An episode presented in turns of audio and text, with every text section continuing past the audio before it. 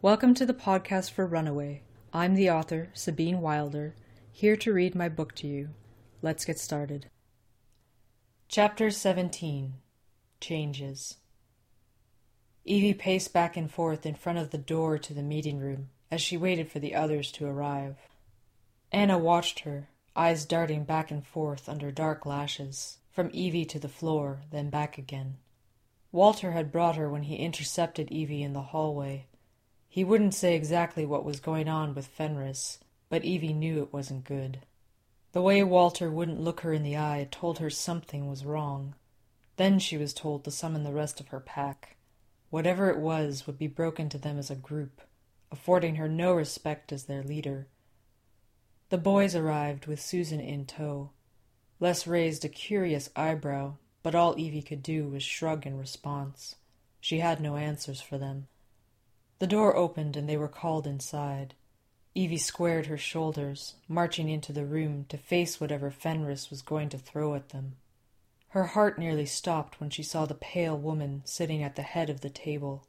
Evie's hackles rose. She should have known. Please have a seat, came a familiar, snide voice, as the woman lifted her head from her notes. Dark curls fell across her face, refusing to stay in the neat bun, pulling back her hair. A ghost of a smile pricked the edges of her red, vampire lips. Evie wanted to scream, but kept her face expressionless. Long time no see, Lilith. What brings you to my neck of the woods?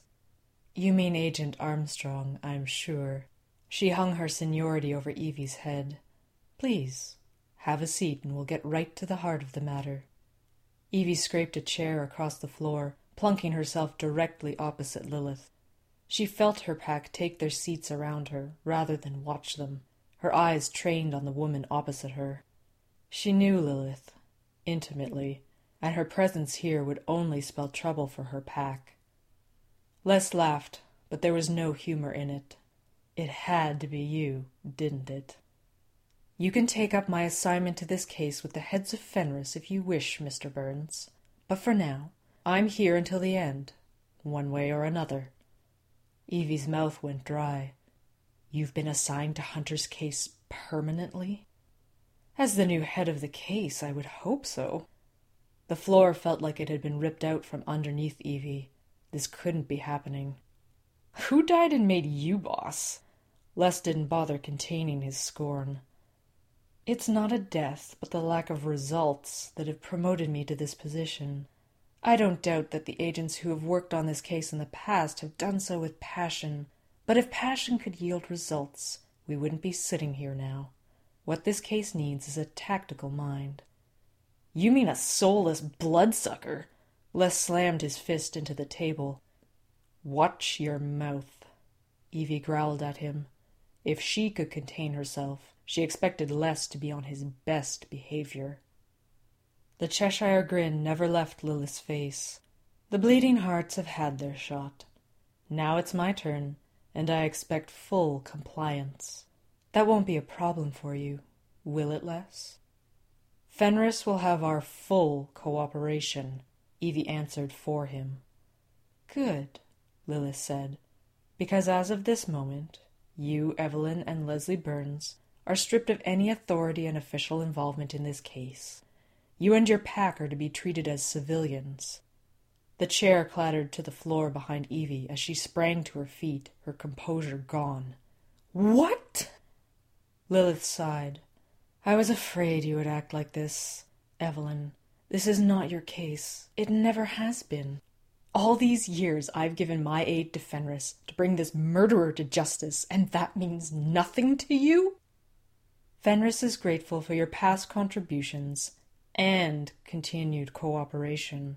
But that doesn't mean it's what's best for us right now. I can't let your good intentions get in the way of our success. Oh, that's rich. Why don't you drive a silver stake through my heart, Lil? Finish what you started a hundred years ago. Evie wanted to crumple to the floor. Only her anger kept her standing. Evelyn, this isn't personal. I'm doing what I think is best for everyone. Evie wanted to scream. She wanted to rip Lilith's smug face off her skull, but that wouldn't change the mess they were in. Worse still, the conniving snake had demoted her right in front of her pack. She couldn't look at her charges, though she could feel their fear and confusion rising through their bond. Now, now, it's not all bad news. Lilith's tone was anything but reassuring. In fact, you may be pleased to know that Susan's adjudicator has arrived, and we can begin the process of assessing her. We can't start now. Les rose at Evie's side. Not with all the stress Susan is under. I move we postpone Susan's assessment until Hunter is caught and the danger has passed. Overruled. Lilith sat cold and still as a statue, unmoved by Les's outburst.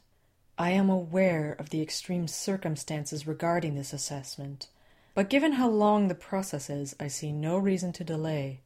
You wouldn't want to keep Adolphus waiting, would you? A spark of hope lit in Evie's chest. Perhaps not everything was bad news after all. She straightened herself, reaffirming her command. No, we won't keep him waiting. Excellent. I'll let him make arrangements with you as he likes. Lilith jotted some notes on a piece of paper in front of her, ignoring the pack. Are we done? Evie wanted to get out of the room. Don't you want to know what the plan is regarding Hunter? Lilith asked without looking up from her notes. I didn't think us civilians would be privy to such matters. Evie sneered. I think it's to our benefit to keep you informed. Well, to a certain extent, anyway. Lilith rose from her seat and made her way around the table to where Anna sat, leaning toward the girl, inspecting her. So this is the target. Evie had to unclench her jaw to speak. Anna Russell. You're lucky to have joined us, Anna. I understand things have been uncertain for you, but you're safe now under my jurisdiction. Anna said nothing, avoiding Lilith's gaze. Reaching forward, Lilith curled a finger under Anna's chin, lifting her face until their eyes met. She's cute, too, but then you always had good taste, Evelyn. Evie felt her claws digging into her palms the urge to knock Lilith's head off her body rising. She's also a minor under my care, so I'd appreciate you keeping your grubby paws off her. Lilith drew back, laughing. Oh, Evelyn, I'd like to say, well, I never, but. She ran her eyes over Evie. Well, case in point. Weren't you going to tell us something useful? Les stepped between them, like what your plans are? Lilith pursed her lips, weighing her words. Well, right now we have the advantage, don't we? Given our position, the next move is Hunter's, and we're going to wait and see what he does. That's it. Evie was tired of being toyed with. That's your grand plan? We're supposed to sit around and wait? That's what you're going to be doing, yes. Don't worry. Fenris will not be idle but the less you know of the details behind the scenes, the better. So that's it. You drag us in here to tell us there's nothing we can do but sit and wait while Hunter makes a play for our lives. Lilith wandered slowly back to her seat on the other side of the table. Patience never was your strong suit, Evie. Yes, for now you are going to wait, obediently, until our situation changes. Is that clear to all of you? Crystal. Evie spoke for her pack. You should consider yourselves lucky I've allowed you so many freedoms. Of course, anyone who can't follow Fenris' directions will be put into solitary confinement. But that won't be an issue, will it? Lilith looked at each pack member in turn, daring them to defy her. Silence permeated the room. Evie folded her arms across her chest. Good. Lilith took her seat again, going back to her notes.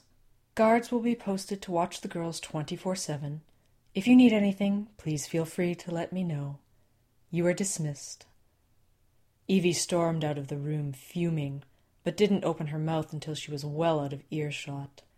That impossible bloodsucker! She raised her fists into the air, resisting the urge to slam them through the walls. What was that all about? Susan whispered to Les. Evie and Lilith have a history. Thank you, Captain Obvious. What about? It was a long time ago. Evie faced Susan. As much as she didn't want to relive old memories, the girls deserved an explanation. After Hunter took my first love away from me, I found solace with Lilith for a while. What? Susan shrieked. You guys were involved like that? That explains a lot. Anna shivered. I didn't like the way she looked at me. Evie saw red. That's because that woman is a snake. She'd eat you alive if she could and spit you back out for the sake of watching you squirm. Nothing like a burned lover's scorn. Les tried to make light of things. I wouldn't add fuel to the fire, Sam warned him. The wave of anger passed, and Evie composed herself. Well, we can't change the situation right now, but don't think I'm not going to try. My first responsibility is to all of you, and I'm going to protect you no matter what. The faces around Evie ranged from hopeful to unsure. She couldn't blame them. Doubt nagged at her own confidence, but she'd be damned if she gave up that easily. When she looked at Les, a knowing glance passed between them. You should go, he said. Do what you need to do. It was her brother's way of telling her she should go blow off some steam before she tore down the walls around them. Evie nodded her thanks and left them in the hall, her feet taking her through the school without thinking, until she reached a remote corner of the building. She fumbled through a set of keys, her hands trembling as she put one in the lock and gave it a turn. The door opened, revealing an empty room before her.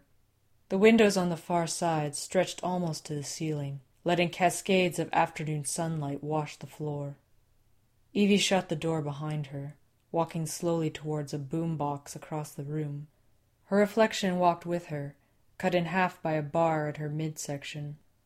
Evie fumbled through a series of tapes before realizing the one she wanted was already in the machine. The play button sank under her finger, and she cranked the volume. Relief washed over her as Evie walked to the middle of the empty dance floor shaking off the last bit of wolf, becoming fully human again. She became aware of her body, the flexing of each muscle, the tension that had built in her shoulders. She needed to let that go. Toes pointed, arms poised, she danced through the room, losing herself in the motion. Here she could be as aggressive or incorrect as she wanted. She took her hurt and anger channeling it through her body to make something beautiful as she danced away. During a spin, Evie caught sight of the open door and someone watching her. She stiffened as Anna's scent hit her nose. The girl stood wide eyed, frozen, with one hand still pushing the door open. Well, don't stand in the doorway, Evie snapped. Come in and close it behind you. Sorry, I didn't mean to interrupt. Anna stumbled in, shutting the door. I'm done anyway. Evie ran her fingers through sweat soaked hair. What are you doing up here anyway? Les sent me. He wanted to know if you were coming down to dinner. Is it that late already? Evie saw the setting sun through the windows. Time had flown while she worked out her anger. I didn't know you liked to dance. Anna inspected the room, but her eyes kept darting apprehensively in Evie's direction. Evie watched the girl's guarded glances, reading a familiar body language. Anna was shy, but there was an interest and curiosity there aimed at Evie. It was something Evie knew she should quash, but she couldn't find it in her to put Anna through anything more than she had been through already.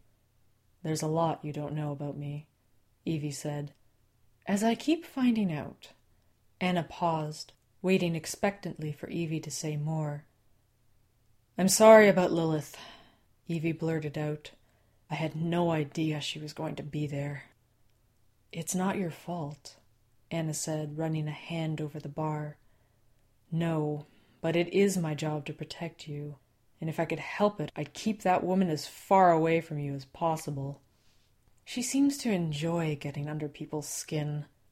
She's always been like that but usually she's far more reserved and charming when it comes to first impressions. Then again, maybe she was forward with you for the sake of getting under my skin. I can't believe you dated someone like that. People aren't always what they seem at first. That's true. I was thinking, though, Anna finally met Evie's eyes. It's probably a good thing we have her working on the case. You see a bright side to all of this that I missed? Anna chewed her bottom lip, eyes returning to the floor. She reminds me of Hunter. There's something about her, the way she acts, the way she's full of herself.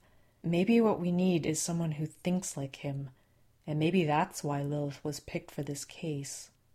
From the mouths of babes. Evie couldn't believe it. Anna had done more to reassure her in minutes than dancing had done for her in hours. I suppose Fenris is trying to fight fire with fire. Not that I'm sure it'll work. Are you sure it won't? We'll see how it plays out, won't we?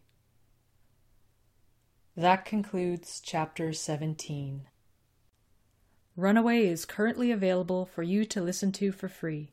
I will release a new chapter every week until the book is finished. But if you can't wait to find out what happens, the ebook is available through Kobo and Amazon. Just search for Sabine Wilder or get a direct link from my website at sabinewilder.com. I'd love to hear from you.